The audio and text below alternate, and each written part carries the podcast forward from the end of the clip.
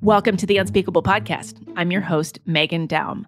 My guest is Rob Wipond, and I'm going to tell you about him in a second. But first, just really quickly, the next Unspeakeasy retreat that I'm going to announce anyway is coming up in May, Minneapolis, Minnesota, May 8th through 11th. We're going to do a retreat. There's a lot of interest already. So if you are interested, go to theunspeakeasy.com and read about what we're doing and get in touch with me, and I will send you the information. As always, these retreats have limited space. I really try to cap the participant number at 15, but they're great. So if you want to do it, let me know. The uh, events in uh, Los Angeles and Seattle sold out really quickly. So if Minneapolis has your name on it, let me know. Theunspeakeasy.com.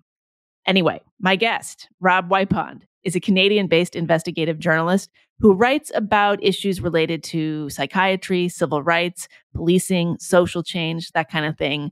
His new book, Your Consent is Not Required, is about involuntary interventions in psychiatric care, especially those involving inpatient treatment. We associate forcible detentions in psych wards with barbaric practices of the past. But as Rob found out, they're all too common today and his book shows just how little agency patients often have in their own care, and moreover, how the medical establishment and pharmaceutical industry benefits from as many people as possible being classified as mental patients. In this conversation, we talk about all of that, including a question that was on the top of my mind, which is why, despite this apparent overreach, it's still so hard to get mental health care for people living on the streets. Rob also stayed overtime for a more personal conversation about how he feels about his life and career these days, and how he went from acting in local theater, performing music, and doing various kinds of community work to being an investigative reporter. He also shared his theory as to why Canadians do so well in American late night television. So, if you want to hear that part, go to meghandaum.substack.com and subscribe for as little as $6 a month. Otherwise, here is the main part of my conversation with Rob Wipond. Rob Wipond, welcome to The Unspeakable. Thank you. Your book is about what you see as a serious crisis in psychiatric care, which is how quickly patients and their families can lose like all control of a situation once they enter the mental health care system. I, the image of being dragged away by men in white coats, so to speak, and forcibly injected with sedatives. I mean, it's something something of a trope, right? We we see it in countless films, and I think because it's that's easy to see as something that's not really real, or at least something that's happened in the past it's hard to imagine that it's still going on. But in reading your book, I was still struck by how this is very much an everyday occurrence. So I thought maybe we would start by you talking about what has changed since, say, the 1950s and what in your reporting you were surprised to find out has not changed. Yeah. I think that's one of the things that I find personally most disturbing about public dialogues around forced hospitalization and involuntary commitment, because I think a lot of people who have very strong opinions about it actually have no idea what's going on, what it's actually like to go through that kind of experience today. I'm not sure what people are picturing, um, but yeah, it can be pretty brutal. So I, I thought, you know, Jennifer Mathis at the at that time she was working for the Bazelon Mental Health Center, said it well that you know we're no longer hosing people down in cages. You know we're yeah. we're no longer like really tangibly torturing them in really obvious ways, as in forcing them into ice cold baths for prolonged periods and then hot water that obviously burns their skin off. We're not doing that sort of thing anymore. And but what is happening is still quite brutal for a lot of people. And the first thing you got to understand is it's different if you you can be nominally involuntary in that someone just says, you know, we really think you should stay here, so we want to keep you, but you know, let's talk about what would work for you and what wouldn't. And there's a collaborative environment. That certainly happens. But the moment you say no, the moment you say, I don't like that drug, I've tried it before, it didn't help me, or I want something else, or I don't want any drugs, a battle occurs. And so forced treatment today can be still, it involves security guards. Yeah. Taking control of you physically. It involves being forcibly stripped. It involves injections of powerful tranquilizing medications. It can be quite overwhelming and traumatizing, particularly if people have a history of, of trauma or child abuse or sexual assault in their past, where they've experienced disempowerment of that kind already. That's part of what they're struggling with. And suddenly here they are in a hospital, supposedly being helped, and a lot of the same kind of uh, brutality is happening to them. Now, what is the purpose of being stripped? Is that just to make sure you don't have like weapons on you or something that you use to hurt yourself? What's the logic there? Good question. Because it's not necessary at all. And I think that it's just part of a legacy of wanting to f- how can I word this? Like in certain states, it's it's considered not legal. It's not supposed to be done. In in most of them, it is required, and it's done for different reasons. Like often patients will say, why do you need to do this? And they get different kinds of answers. It's really not clear to me. I have to say, if that's uh, clear anywhere in policy somewhere, somebody should let me know because I've never really seen it fully articulated why it's necessary. I think the threat idea is common that there's this notion that, oh, yeah, we see people who've labeled with mental disorders as dangerous.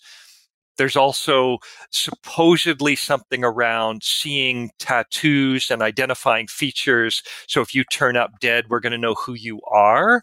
There's that oh. kind of rationale has been used before. Uh, but I think that really it is much more about exertion of power and control, that it's a reflection like in the prison system, forcing people uh, prisoners not to wear their own clothing, uh, but rather wearing some sort of colored jumpsuit or something to clearly distinguish who the patients are from the guards, and that there's a sort of element of humiliation involved. I think that's there, but you know, I- I'm speculating.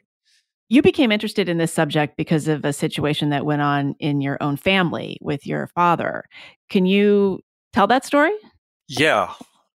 It's it was kind of a surprise, I got to say. I mean, my father was going through a difficult time. He'd had uh, some surgery that had left him impotent and incontinent, so quite devastating uh, at the age of retirement to suddenly be confronting this uh, permanent, essentially like a disability.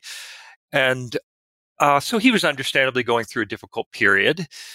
And he sought help at the local psychiatric hospital, persuaded to go there by my brother and my mother and he was very promptly deemed to be uh, a danger to himself or others because it's a very vague criterion and began to be treated against his will. And it wasn't helpful at all. And so his resistance to it increased, as did all of ours to some degree, our concern. Uh, variety of medications really were just sedating and tranquilizing drugs that sort of clouded his thinking. And, and I should clarify that this was a career college professor of computer engineering with no history of mental health issues or anything like that. So, and I was aghast at just how quickly he went from that, sort of white, educated, uh, middle class person, and uh, into certified mental patient being treated against his will. And and so yeah, over the course of about nine months, he was then forcibly electroshocked as well and suffered pretty serious memory loss and debilitation in that process. And it was quite a devastating experience for him and humiliating as well, and, and, and for our whole family. So after that, I was just left with this overwhelming question as a journalst as in, wow, if this could happen to my own father, who really had all of the good fortune and supports that anyone would want to have in that kind of situation. Uh, you know, who else is this happening to and, and what's happening to them and how is this really playing out? And so I immediately started to research, reach out to find out who else this was happening to. I have so many questions about his treatment, but first, you say he walked into the psychiatric hospital. Would it have been different, do you think, if he had gone to a psychiatrist first, for instance? Like just sat down with somebody a doctor one on one? Like, how much of a difference did it make that he sort of did he essentially go to the ER of this facility? Yeah, which is very common.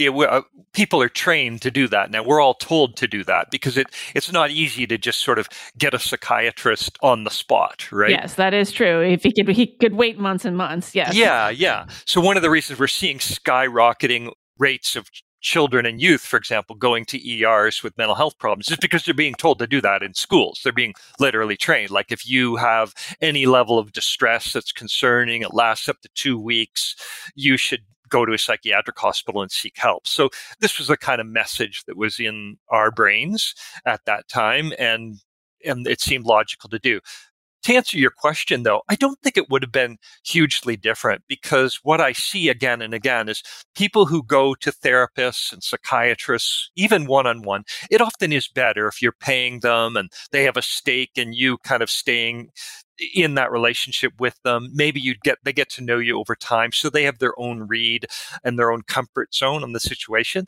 it can be better but it often isn't because their standard essentially is if you start to say things like, I'm feeling suicidal or I'm feeling somewhat violent, that for them is a red flag. And right away, often they'll simply uh, call police to take you to the ER, and they pass that issue off to people at the at the psychiatric hospital. So I, I think because he was speaking like that at the time, he was quite in despair and kind of really troubled by his own feelings.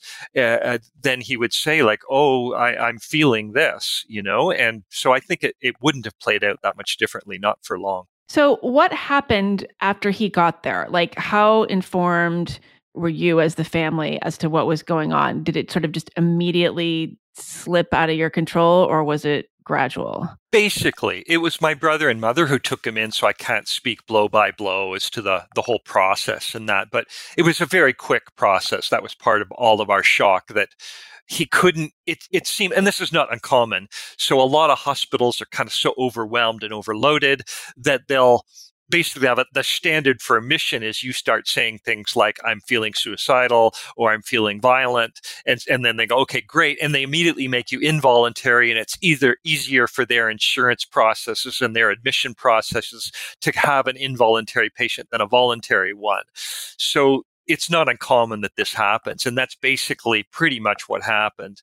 It was virtually instantaneous is my understanding and so you know, at that point, I think it was collaborative. I mean, we they'd come in seeking help. So I think in that sense, my dad didn't like immediately bolt for the door or anything like that, right? He was mm-hmm. just kind of disoriented and shocked and and kind of like, oh, okay, that's the way you do it. Like, all right, it, it was a bit like that, is my understanding. And then as things played out, and it clearly wasn't helping, his resistance became more tangible as well, as did mine. and he ended up receiving electroshock therapy. Now, this is again, I think, something that people don't really understand. Like we have the classic one flew over the cuckoo's nest version of this procedure, incredibly barbaric. And I think the, the conventional wisdom, which I guess is not entirely wrong, is that it's become a lot gentler over the decades, that it is, you know, in many cases effective. I certainly I know of people who have undergone it and it seems to have worked. I don't know the details, admittedly, but tell us what we're not understanding about the current state of electroshock therapy. Well, it actually hasn't changed very much from the 1950s. In fact, it's more powerful today because they're using more powerful uh, paralytic agents in the body to prevent the body from rupturing bones. The the intensity mm-hmm. of the shock is so severe that your convulsion can actually rupture bones in your body. So they give much more powerful anesthetics and and paralytics today to prevent that from happening. But at the same time, that means the shocks are more intense because there's higher levels of resistance in your body and your your head. So it's very largely the same. The only thing that was different in One Flew Over the Cuckoo's Nest in the movie was that they did it while he was awake. It was clearly and deliberately used as a punishment tool. And interestingly, Ken Kesey, the author of the book at the time, really protested that because he knew that it would look very sensationalist. He wanted people, he had actually experimented and had himself electroshocked once because he wanted to find out why people hated it so much. And um, so he knew really exactly what it was like. And he didn't want them to sensationalize in that way. And, uh, and he was right. He foresaw that it's been exploited ever since by the industry to go, oh, oh it's nothing like that today. Oh. But by and large, it oh. They just don't do it while you're awake. You know, it's not that. But all the other mechanisms of it are, are largely the same. So it can be extremely damaging you know, what can you say? It's very controversial because there's an industry of, of psychiatrists out there that really like to employ it as a tool it, because it has immediate impacts. As a neuroscientist said to me, yeah, pretty much like hitting somebody over the head with a hammer. They'll often have a sort of euphoria afterwards. And you can see that in patients. And it happened with my father. So for a week or two or three weeks, maybe you'll have that effect. Uh, but then by and large, you, your memories start coming back. You just re-entrench in that depression it's most often used for, you'll re-entrench in that depression quite quickly. And that's what all the evidence shows. And that's what the FDA, its scientific advisory committee, visited this not so long ago. And, and that's what they concluded too, that there's a high likelihood of brain damage occurring and certainly memory loss and sometimes permanent, fairly extensive memory loss is fairly common with this procedure. So yeah, it's disturbing that it's still used. Yeah, and I want to get into some of the specific stories that you tell about people like mentioning that they have suicidal thoughts to somebody in what they think is a casual manner and then next thing you know that person has called or you know a neighbor calling in for a wellness check and the next thing you know the the person is being you know dragged off to the hospital somewhere i think I, I was really struck by how these just like little ways of conveying your distress can result in this massive overreaction. But before we get to that, because I think this is really probably at top of mind for a lot of people, it was for me, you argue that the idea that there are not enough beds, that there are not enough beds in psychiatric hospitals for people, and that is why we see we see so many mentally ill people on the street, for example, is not true. So take us through your argument there. So there are a few pieces to that. And essentially, let's be clear that it's we do know that a lot of people are seeking help and can't get it because beds are overloaded is the term I use rather than shortage. So this is still occurring. And one of the reasons for that is because so many people are being coerced and forced against their will. They're considered the priority people. So they're occupying all these beds. So I just want to speak to the people out there who have seen, have witnessed themselves getting turned away when they're trying to find a bed. We do know that goes on. That said, what I show, and, and I'm not making this up, this was uh, the National Association of State Mental Health Program Directors commissioned a study on it because they knew, as indeed anyone who looks at these issues on the ground in communities knows, that state mental hospitals are really not the full story. So certainly there's been a, a huge decrease in the number of state and county hospital beds from the 1950s to today. There was a massive movement to close these very large institutions that housed thousands upon thousands of people and to move towards smaller facilities and integration in community. People often say, oh, but that wasn't funded. No, but it was funded. It was just funded in a very certain way. And anyone who works on the community in at the community level has seen this. And so the mental health program directors looked at this and they they came up with some numbers which were also subsequently affirmed by the substance abuse and mental health services administration and that is that there's a been a massive increase in smaller types of facilities or, or at least not a very big diminishment, sort of depending on which grouping you're looking at. But so for people to understand, right now, inpatient hospital like facilities are also in private psychiatric hospitals. They're in general hospital psychiatric wards. They're in residential treatment centers. They're so there's in nursing homes there's specialized beds for people with serious mental illness in nursing homes. So there's a variety of those types of facilities and then there's been a huge growth in 24/7 long-term beds in residential facilities of different kinds, like assisted living facilities, supportive homes, group homes, a whole range of smaller facilities out there. And these are largely unregulated. They're, they're not well tracked, but the best numbers we have suggest that if you add all of these up, we've got more beds, maybe a lot more beds than we ever had back in the 1950s or 60s. Hmm. Okay. Well, then the obvious question is why are there so many clearly mentally severely disturbed people on the streets in big cities and why can't we get off them off the streets if it's so easy to get oneself committed against their will why is it so hard to find help and inpatient treatment for somebody who clearly desperately needs it so first of all we have to be clear on how many there really are, the percentage. So, according to the National Institute of Mental Health, as of today, 50% of Americans before the age of 18 will have had a clinical diagnosable mental disorder. Yeah, that's stunning. Okay, can we just pause there for a second? yes. okay. Say that again because I think people are not going to believe that. So, according to the National Institute of Mental Health and substitute, well, basically these are, these are our current national statistics, mm-hmm. best data we have. According to them, 50% of children and youth before the age of 18 will have had at least one clinical diagnosable mental disorder. So that means lifetime prevalence. So, meaning at some point in your life, you will have had a mental disorder. For adults, is approaching 70 or 80%. And I saw a study just the other day published in the Journal of the American Medical Association it was in New Zealand. Nevertheless, their number was 86% before age 45. okay, so, but wait, does that mean you went to a doctor and or, and they gave you this diagnosis or you just like no, were on that, so, social what, media one day and the, said, I, I feel this? Right. Yeah, that, that right. That's the trouble with these statistics is they're so bogus, right? They're so out of control.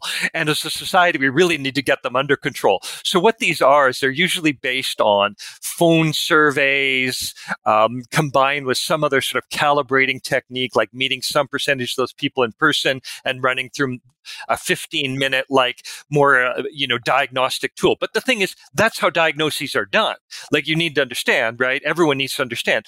There's no science to making a mental health diagnosis. There's no science to diagnosing a person with major depression or schizophrenia even. Like these are not really clearly laid out processes where you can go that's the way to do it and that's not the way to do it. So these are very fuzzy uh, difficult to determine diagnoses. And people will immediately go, well, it's obvious when a person's depressed. Well, it's not because you know what? Anxiety creates depression. Depression creates anxiety. They're both associated with having beliefs that aren't real. You might be anxious about something that you're not supposed to be, or you're depressed about something that someone else doesn't think is real. So they're both associated with delusions. Well, guess what? That's kind of a common symptom of schizophrenia. So they're all over the map. And they find that these studies, in, in studies where they're testing even highly expert trained psychiatrists in doing diagnostics that they don't agree with each other very often.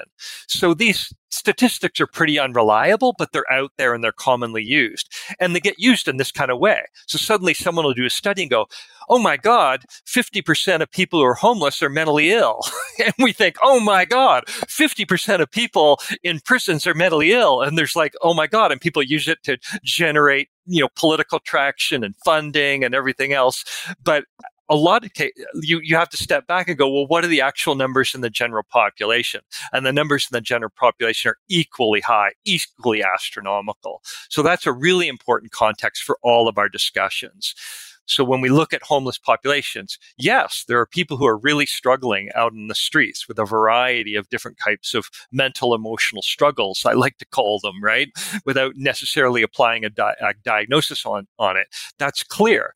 And, and so the next part of that is why are there so many more? Well, because there's so many more homeless people today, right? So that homeless rates have gone up a lot over the last 30 years or so. So, and it's more prevalent in certain cities. So it's more visible. It's more of a problem right across the board. The third thing to keep in mind, and it's very important, is being homeless can drive you crazy right? It's really, really stressful. So you'll, if you, I challenge anyone to go out and live like a homeless person. If you're not homeless, you've never experienced, to go out there and live homeless for a few days or a week and find out how quickly you're going to meet the clinical criteria for an anxiety disorder or depressive disorder or start abusing a substance in some way, overusing a substance in some way. And suddenly you're going to be getting that diagnosis as well. And one of the ones I like to highlight too is it's very important to know that when you lose sleep, even one night of sleep, 50% of people start experiencing hallucinations and higher levels of paranoia and fear. So if you're experiencing chronic sleep deprivation, the chances that you're going to start hallucinating are actually pretty high.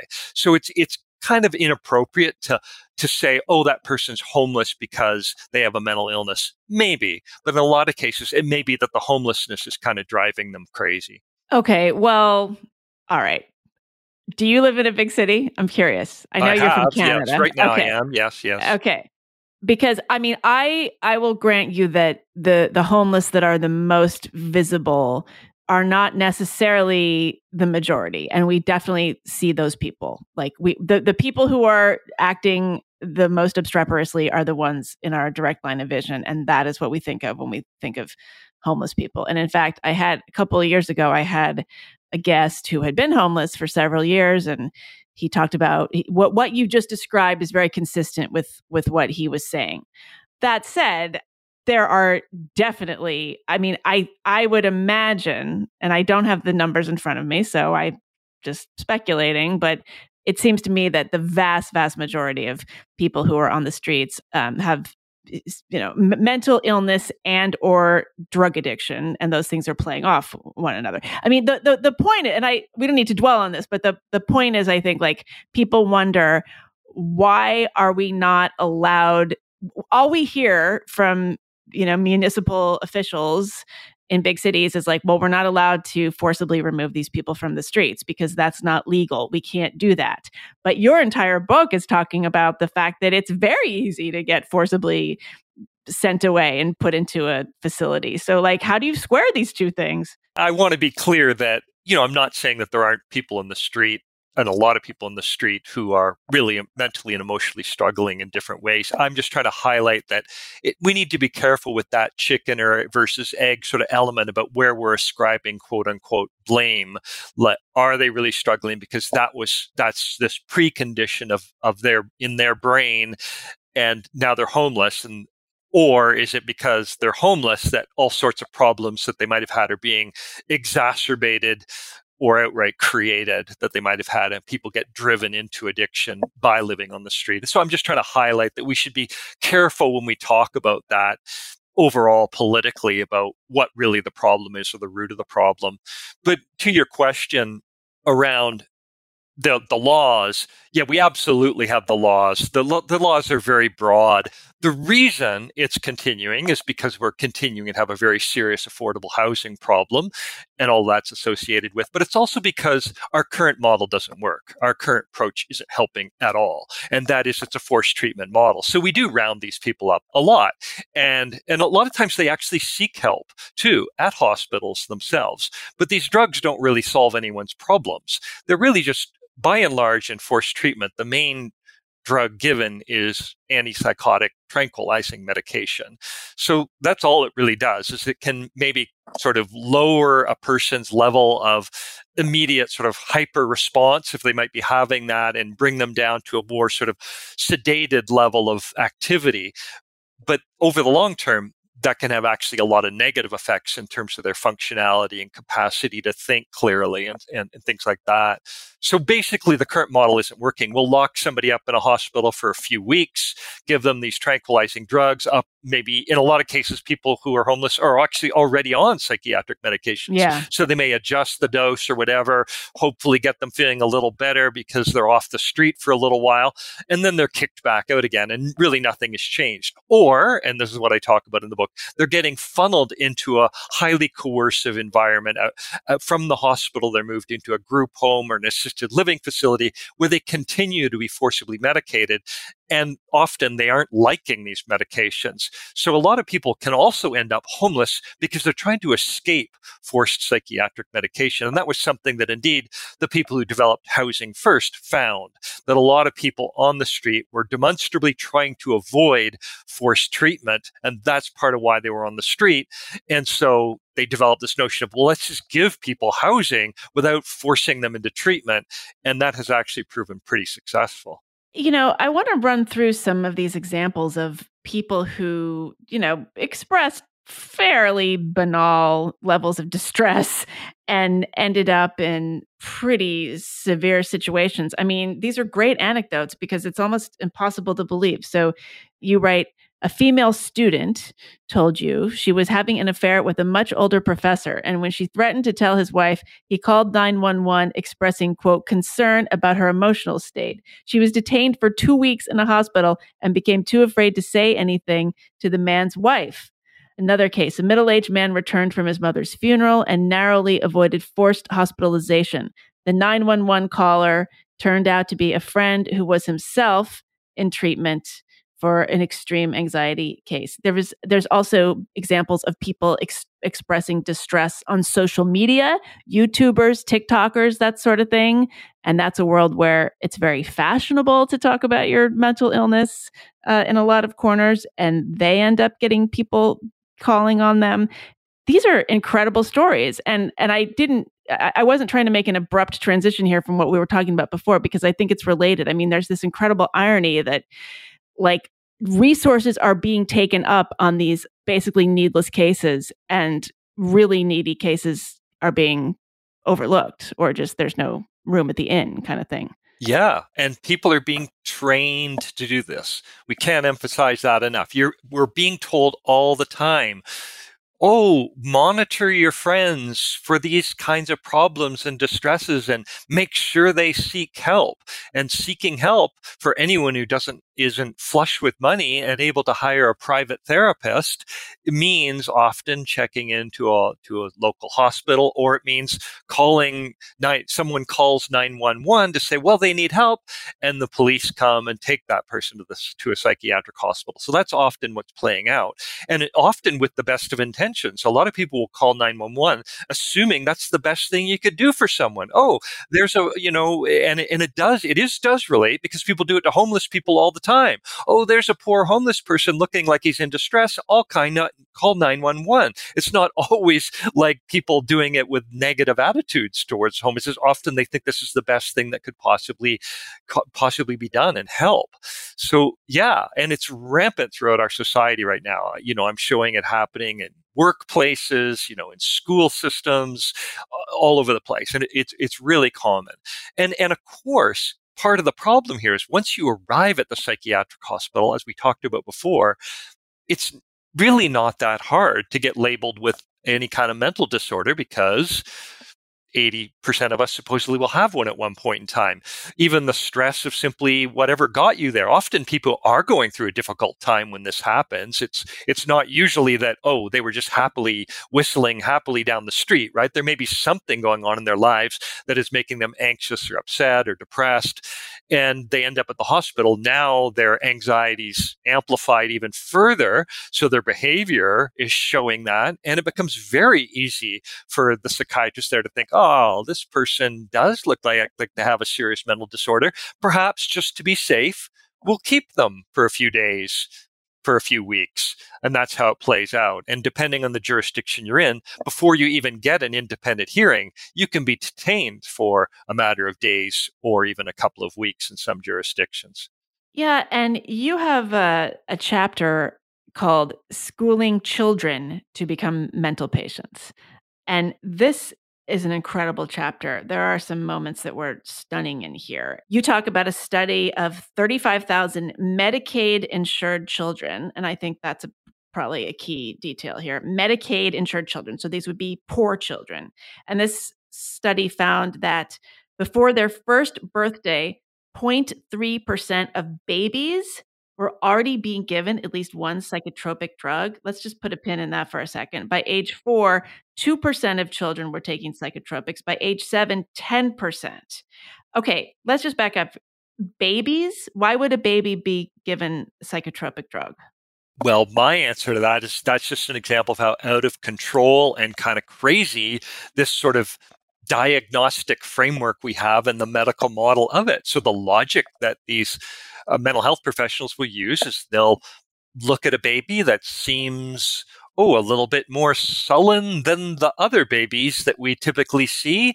And they have this sort of medical model they've been trained in that even though there's very little substantive to hold it up, the notion is there might be some sort of biochemical thing happening and we don't want it to get worse. So we're going to intervene early. It's called early intervention. It's a whole mass movement right now in mental health, the early intervention movement. And it's to get to kids as young as possible and prevent these problems from getting worse.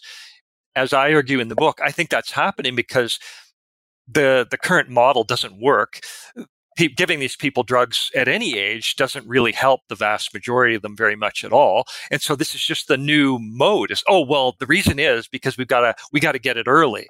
And so now they're going all the way back to infants to get this. And that's forced treatment, right? At a, at a terrible level. Because obviously no child could ever consent to this. So even if the parents are consenting, really this is an act of forced treatment of a child. But you'd have to ask the doctors really how they can justify it, because I sure can't. Well, and I wonder too if there's some kind of financial incentive because these are Medicaid patients. Like, are, are there issues around coding? I mean, you. I think you talked in the book at one point. You know, a clinician has to give an actual diagnosis. There has to be a diagnosis code in order for insurance to pay, right? So there's incentive to pathologize and diagnose. So I wonder if in this case there's that's playing a role, particularly in the U.S. Yeah, I mean, absolutely, it could be right. Like, I mean, one of the things I like to highlight for people too is yes, as I talk about in the book, there are cases of really blatant profiteering going on. There's no question, and and corruption, and kickbacks and bribes and all of that. That's widespread. Nevertheless, in these kind of cases, uh, also sometimes people are just they're making a livelihood. So that psychiatrist that therapist whoever they are even if they're not blatantly profiteering they're still making a livelihood from diagnosing people and giving them treatments. And so again that could be playing out and, with the best of intentions that that psychiatrist just their particular worldview on on what's needed in this circumstance. And that plays out then in in a public system as much as it does in the private system that piece of it but yeah, as I said, you, you, you, can't ask me how on earth that's happening. Like to me, that's absolutely scandalous. You know, it should be in the news every day. I don't believe any any child, any infant should be on a psychotropic drug. These are powerful drugs. They're in no way studied or approved for use in that population. In my opinion, any doctor doing that should be losing their license. We're going to pause here for a short message from me. Are you appreciating this conversation and wishing there were more like it out there? Well, there are lots more right here. I've been doing this show every week for more than two years, and I pretty much do it all by myself. I'm not affiliated with any institution, media company, or secret investment cabal. I do it because I love it. And if you love it or even like it, I hope you'll consider supporting it in any way that makes sense for you. The old way of doing that was through Patreon. Now listeners support the podcast through my Substack page, meghandaum.substack.com. You can subscribe for free, or you can become a paid subscriber for as little as $7 a month. That gets you extras related to the unspeakable. Things like early and ad free access to the show, access to bonus content, and the opportunity to leave comments. If you join at the founding member level, you can join us every month on Zoom where a bunch of us get together and talk about recent episodes. Best of all, if you become a paying subscriber at any level, you'll never have to hear this message again. So go to meghandaum.substack.com. That's M E G H A N D A U M and join our community on the level that's right for you. And honestly, just telling people about the podcast, sharing it with friends, spreading the word means more to me than anything. So thank you for listening to the show, for making the unspeakable worth speaking about. And with that, back to the interview.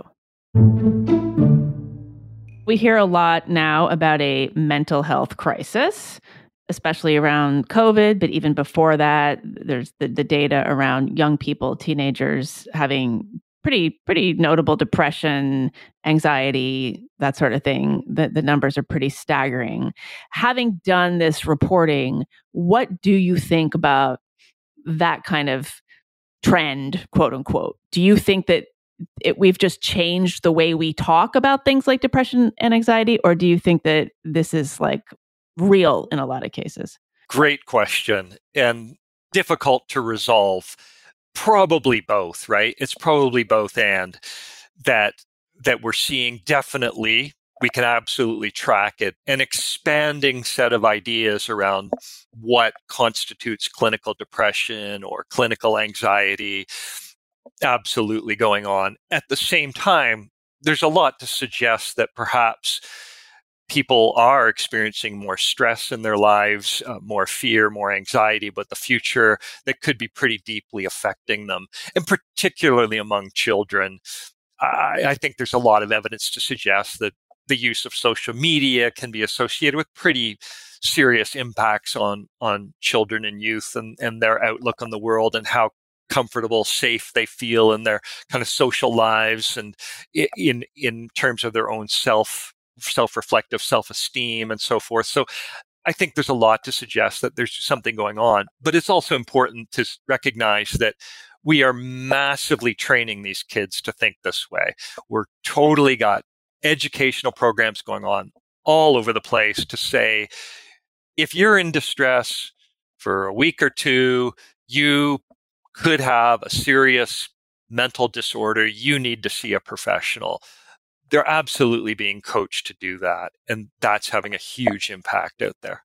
Yeah, it's so strange. We're going to, I'm going to keep you uh, after, as I've been doing lately, and talk to you about how you feel about the age that you are. So I don't want you to reveal your age, but are you of the generation where that just was not the case at all? It was very different? Oh, yeah. Yeah. I, I say this to people all the time because people often will ask me when I'm interviewing them, Hey, were you ever forcibly treated? Have you ever been in the system in any way? And I'll say, Well, I'll tell you, if the, if the system was a, as aggressive in my day in my childhood as it is today, absolutely. I don't have any doubt that I would have been all kinds of aspects of my behavior. When I was growing up in youth, I was creative, I was rebellious, I was experimenting with all kinds of behaviors and drugs and all sorts of things that that clearly would have gotten me flagged uh, to to the counselor the therapist and then into this kind of system.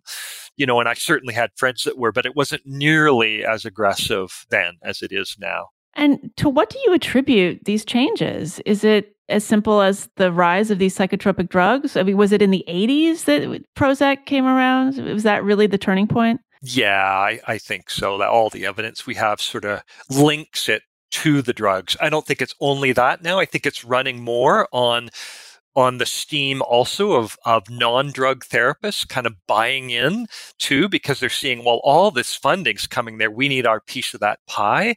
And so there's this way in which kind of everybody's jumping on the bandwagon and it's become a bit of a trend right? It's a social media trend as you already pointed out to self-identify as having a mental illness of mm-hmm. some kind and give yourself a label and it. And there's a lot of reasons for that. I saw a great article in psychology today about it just the other day saying you know kids seem to it kind of excuses things in a way to go oh like yeah, maybe I'm not a bad person. Maybe I have a, a, mental illness for trying to sort of not that I, you know, not that I'm suggesting they were doing something bad as opposed to that, right? Just that this is the cycle a, a child or youth may be in when they're, they're criticizing themselves for their own behavior. And then they find this as, a, oh, this is a nice thing that can kind of help people sympathize with me. And so they may embrace a diagnosis for that reason. So we're seeing these kind of multiple effects going on right now in our culture. But I do think the driver was originally and, and continues to be financial. And that started with the rise of Prozac in the late 80s and early 90s, and then a sequence of billion dollar selling drugs. I mean, uh, stunningly, it wasn't that long ago that the the number one profit making drug in the country was an antipsychotic medication. I mean, that's a drug that previously only a tiny portion of the population ever would have taken. And, and for a while there, it was the number one selling drug in America. So that's a really significant shift. Okay, talk more about that. What is that drug and what's the story there? Well, it was Abilify, which now there's a, a, wider variety of sort of competing drugs and generic drugs, which is why it's been kind of partly toppled from its perch. All these drugs go through an arc when they're when they're brand name drugs being marketed and then when they go off patent after a certain number of years and then generic drugs enter the market so there's this sort of arc to all of that but essentially, one of the reasons that certain antipsychotics have become more common is because they're being used for behavior control. So they're widely used in nursing homes right now. There's been a ton of exposure of corruption by the Department of Justice and other investigators in kickbacks and bribes being used to increase the use of these drugs in nursing homes across America. It's even worse in Canada, I might add, which is interesting because it's more of a public system there. So there's just this they really like them for behavior control. These drugs do make people docile, very passive, very obedient. That's their predominant effect at, at, a certain dosage level. And they're used in the prison system as well, extensively for behavior control, which is one of the reasons I argue why we're hearing so much about quote unquote mental illness in the prisons. Again, not that there aren't people really struggling with really serious issues there, but prison administrators really like these drugs for wider use in prison mm-hmm. populations and other people have examined that issue and then the big thing the big huge market right now is community treatment. So we've got a massive move on for this thing in America called assisted outpatient treatment. It's outpatient commitment. So you're considered safe enough to be living on your own in the community, but they still want to forcibly drug you. And often these will be long, long acting antipsychotic injections. So a single injection that can last for weeks or even months in some cases. And this is a huge burgeoning market right now. Wow. Because I feel like I've heard of Abilify being used as almost like an add on if people's antidepressants aren't working. You're right. Does that ring a bell? Yeah. Like I, I only ever saw one study. I don't know how many more there have been, probably not that many. But yes, somebody did a study showing, oh, Abilify can amplify the effect of an antidepressant in a certain way. We don't really know why, but there you go. And people started to run with it. And I will say this like, one of the things that's common with depression is that it's actually associated with anxiety. So the two are very tightly related. So they do find often that giving a depressed person a sedative can actually lift their energy rather than diminish it. And so I'm guessing that's because an antipsychotic is also a tranquilizing medication of sorts that that's kind of what happened in a certain subpopulation that where their depression is driven more by their anxiety they may find some sort of benefit from it and it, but it's important to know too we we get into a hazy area here where we're, we're, talking about what the science says about voluntary patients patients who are eagerly wanting these medications and and finding even uh, just a little bit of alleviation of their problem is something that they're more than willing to put up with all the adverse effects from. That's a certain group. What i show in my book is that's not the group that's being forcibly treated. So we have this whole other group that's being compelled to take those drugs when they're saying this isn't making me feel better. I hate the adverse effects, and they're still being forced it. And we need to distinguish that because we have no science on those people. There's nothing to show that forcing Abilify on anybody actually helps them. And are there patient advocate groups coming up? I mean, th- what you're identifying, it seems like a massive scandal, frankly, a medical scandal. And I'm wondering, like, what kind of efforts did you uncover in your in your research? Are there sort of grassroots organizations or sort of coalitions of clinicians who are fighting back? Like, what's the resistance to all of this?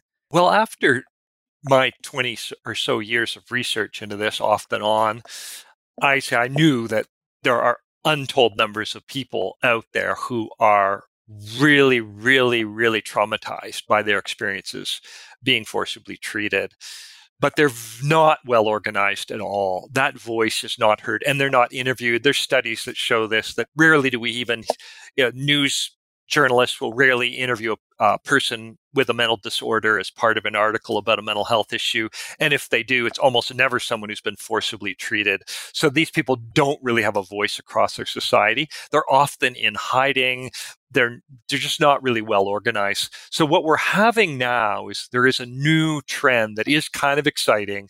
And that is that the United Nations Convention on the Rights of Persons with Disabilities went through a massive years long consultation process, both scientific and, and political and ultimately declared that that people with mental disorders, labeled with mental disorders, should have the same rights as any other person with any other kind of disability, or indeed anyone without a disability. So upholding their fundamental legal rights. And this has been huge because now the broader disability community, and by that I mean people who are in wheelchairs or dealing with blindness or or hearing impairment, all of those people now recognize also as, oh, okay, yeah, like a, a mental health issue, a mental disorder label is also a disability. And so we're, we're brothers and sisters together and and that has really started to shift the public dialogue in that community at least. So broader disability rights organizations are now more regularly speaking out to say hey we should uphold the rights of people who are getting labeled with mental disorders as well. These mental health laws are really abusive and really harsh for a population that does not deserve that kind of treatment and doesn't benefit from it. So that's what we're beginning to see but it's really in the beginnings right now.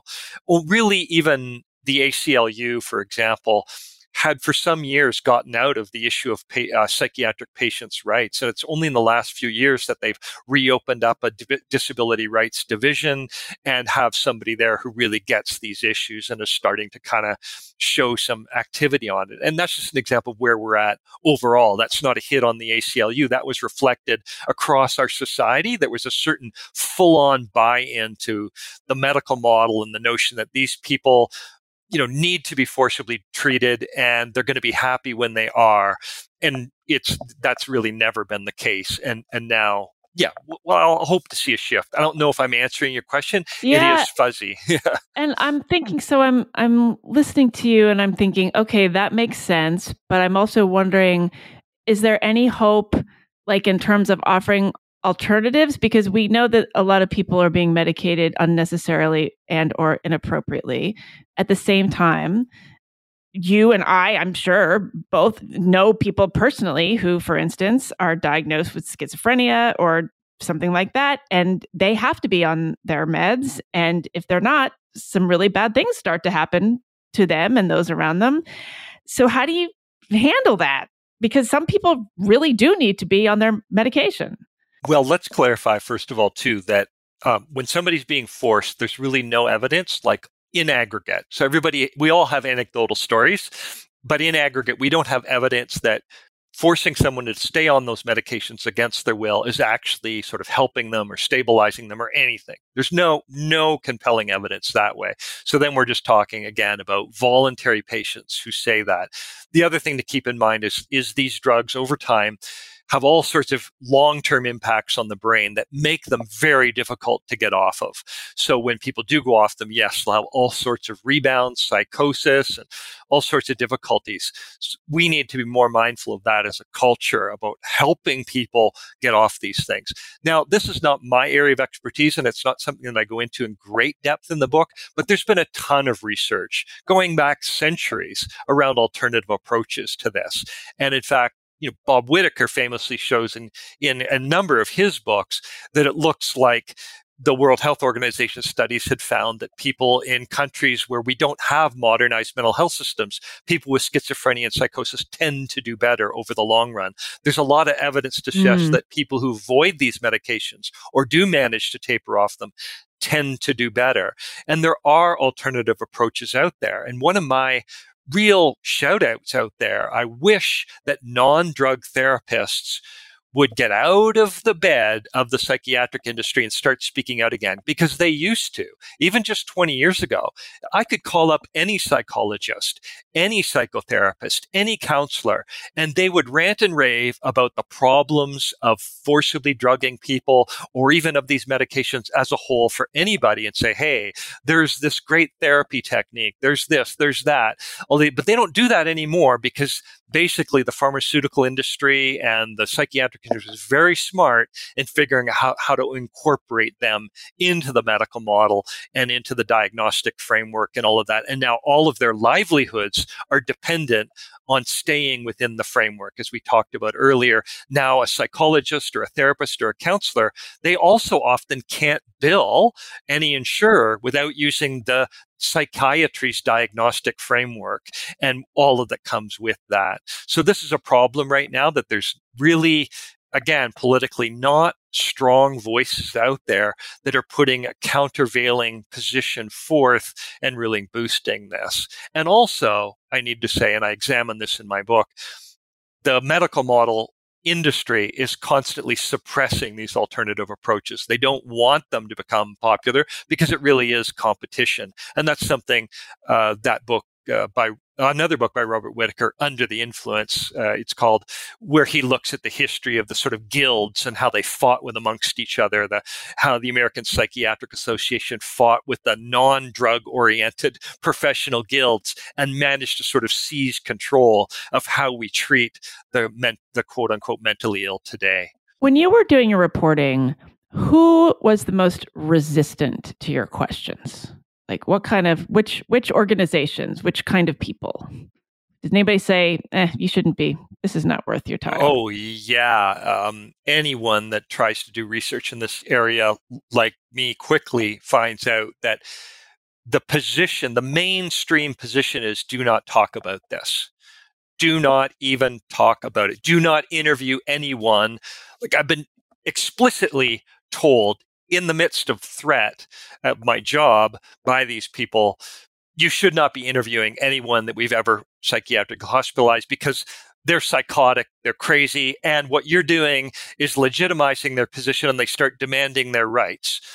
They would say that in so many words. And that's literally the yeah, literally that in so many words. And not once, but many times. This is the predominant position they'll say off the record.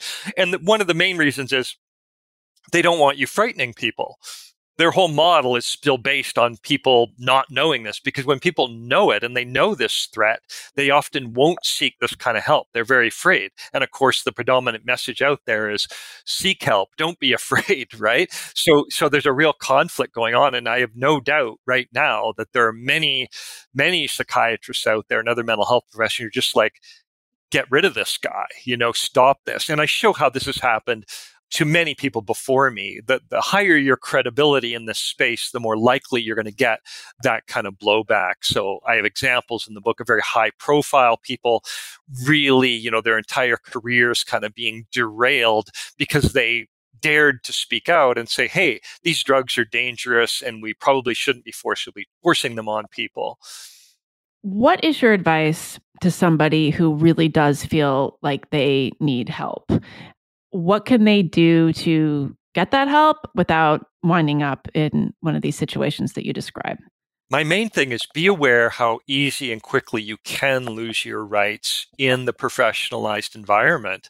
There are a lot of different ways that that can end up playing out. And you need to be aware of that so that you're clear about what you should and shouldn't say and what kind of risks are being presented. Even ask the particular, if you're voluntarily seeking help, ask them, what are the types of things that I might say that might get me forcibly hospitalized? Because ask they the often provider will tell that you. question. Wait, you're saying literally ask them. Oh, like, absolutely. Absolutely them. ask them. Yeah. Because responsible doctors will tell you. A lot of them do right up front, even before you ask. A lot of them will disclose, look, I have to tell you right now that if you tell me that you're going to do X, Y, or Z, I'm basically going to have no choice under my licensing or under the policy of this hospital or whatever it is, but to lock you up.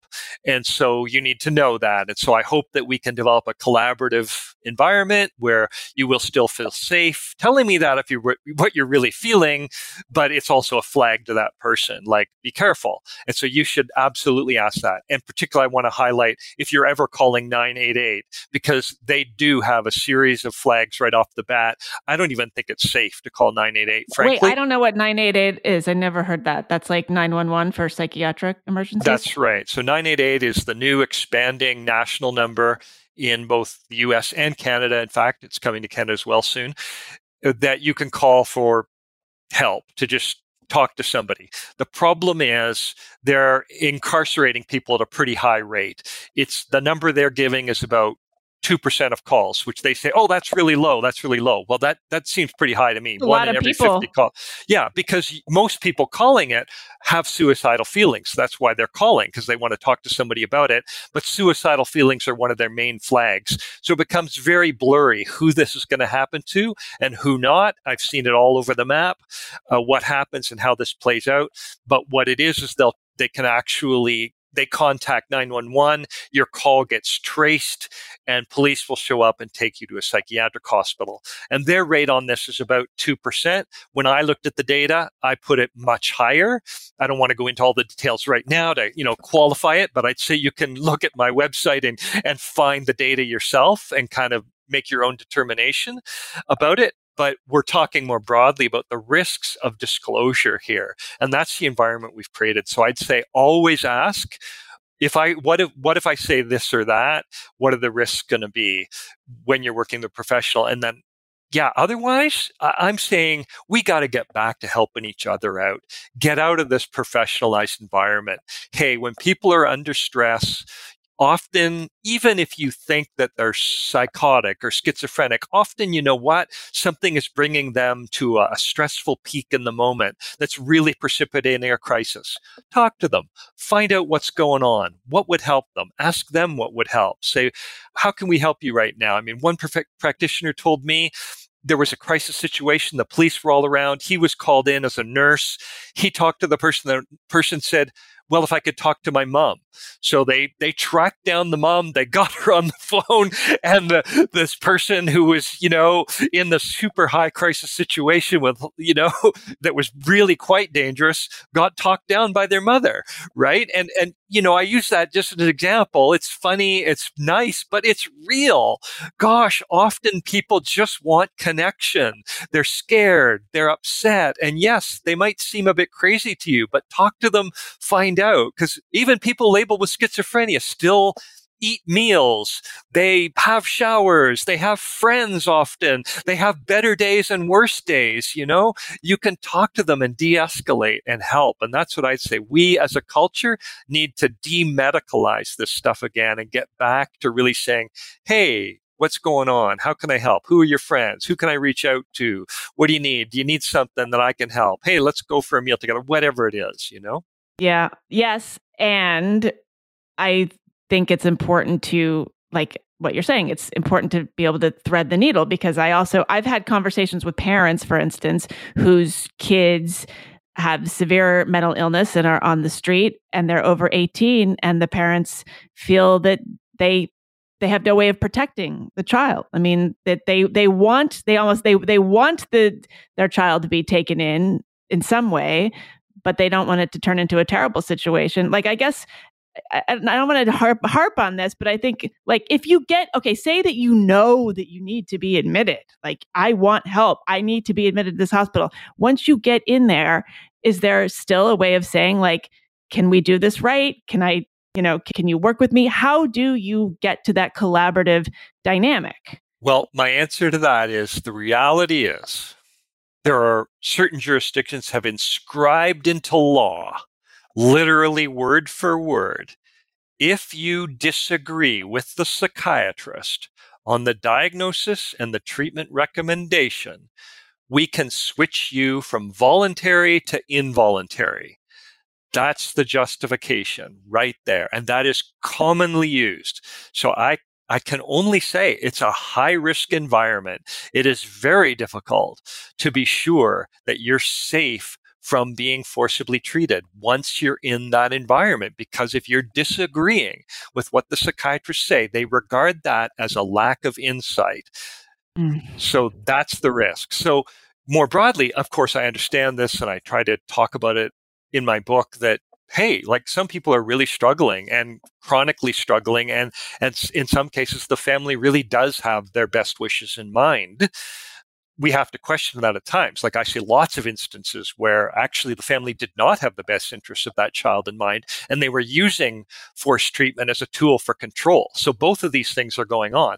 Nevertheless, in that situation, I, I sympathize. I understand. I know it's very, very challenging and stressful, and difficult, and and it's going on. But what I just say to these people is, you got to take the police off the table. You got to take forcibly drugging these people off the table and get back to what really works. And I've talked with many family members who've witnessed what's happened to their children, their adult children, after years in the system. And they finally changed their minds about it too and said, okay, now I'm back to just really trying to build those relationships of trust where I can do what I can to help keep my loved ones safe and then live with some of the risk that they're presenting because I've seen that I, I don't believe the system is truly helping anymore when they've seen this play out for a decade. And in some cases, they regret making the decision they did. So, you know, I'm not telling, trying to tell anyone what to do or not to do in the end. I know I probably sound like I am, but I want to respect that these situations are very complex.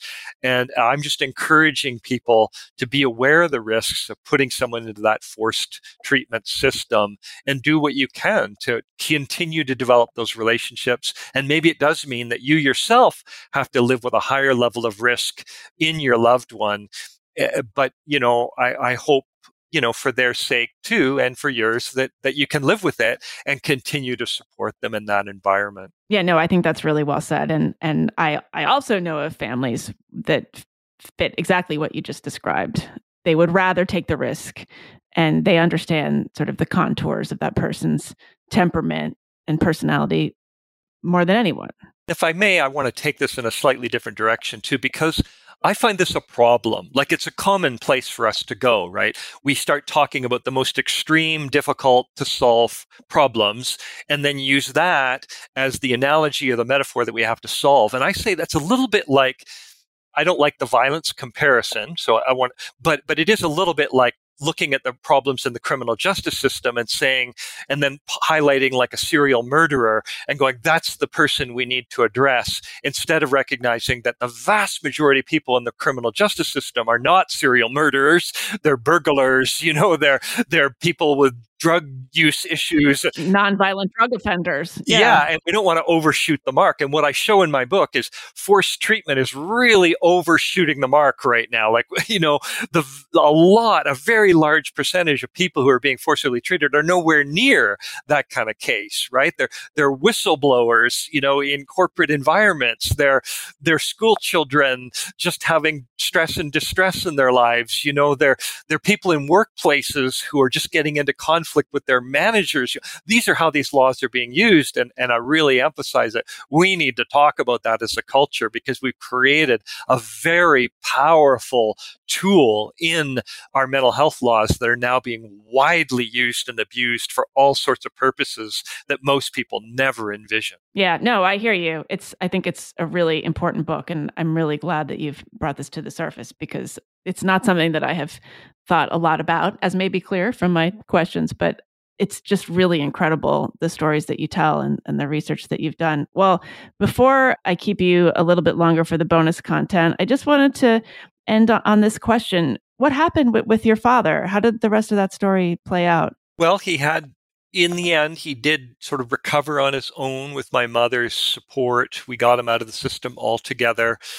And he yeah, I had another good 10 years with my mother. And, you know, I want to respect, he is a very private person. He was very generous to allow me to tell the story as, as far as I did for the book. Uh, he would really have preferred never to share it. But he said to me one day, like, it's your story too. You know, it's our story as a family. So he, you know, allowed me to share it. And so, yeah, he's still alive. He's 92. My mother died. And that was a real devastating blow for my dad. She had been such a big part of his support structure. So, you know, he he's struggling today, you know, with aging and all of that that comes with that. But it, it's okay. I mean, I hang out with them. We watch shows together. We talk about it. You know, I, we still have a, a decent relationship. I'm worried about what some of the long term repercussions of the electroshock might be. Unfortunately, mm-hmm. no one studied it. So I, I'm mindful of things that are going on and still watching that. But yeah, he, he had a good good 10 years with my mother prior to her death. Well, congratulations on the book. It's uh it's it's really good. It's extremely compelling and your reporting is outstanding and I hope it makes a difference. I hope Thank uh, you very much. It's been a great people. conversation. I really appreciate your your uh, sensitivity uh, to these topics cuz uh, yeah, and, and, your recognition of it cuz you know, we're really talking about a huge population of people out there that don't have a huge voice and I'm just trying to lift them up too, you know, hoping to. Absolutely. All right. Well, we're gonna we're gonna keep you. If you're listening and you want to hear more of this conversation, I'm gonna ask Rob some personal questions. uh, you can become a paid subscriber. Otherwise, this concludes the main interview portion. So, Rob Wipond, thanks so much for joining me. All right. Thank you. That was my conversation with journalist Rob Wipond. His book, your Consent is Not Required The Rise in Psychiatric Detentions, Forced Treatment, and Abusive Guardianships was recently published by BenBella. I should say that the endnotes for the book are so extensive that they were actually moved to his website. Uh, Rob talks more about that in the bonus version of this interview. But for now, I'm telling you that if you purchase the book in non digital form, you can go to his website, Rob Wipond, that's R O B W I P O N D dot com, to get links to all the sourcing for the data he references and interviews he conducted. You can go to my Substack, meghandaum.substack.com, and become a paying subscriber to get access to the continuation of this conversation, which is really, really good, as they are every week. In the meantime, I will be back next week with another super nuanced guest. Thanks for listening. See you next time.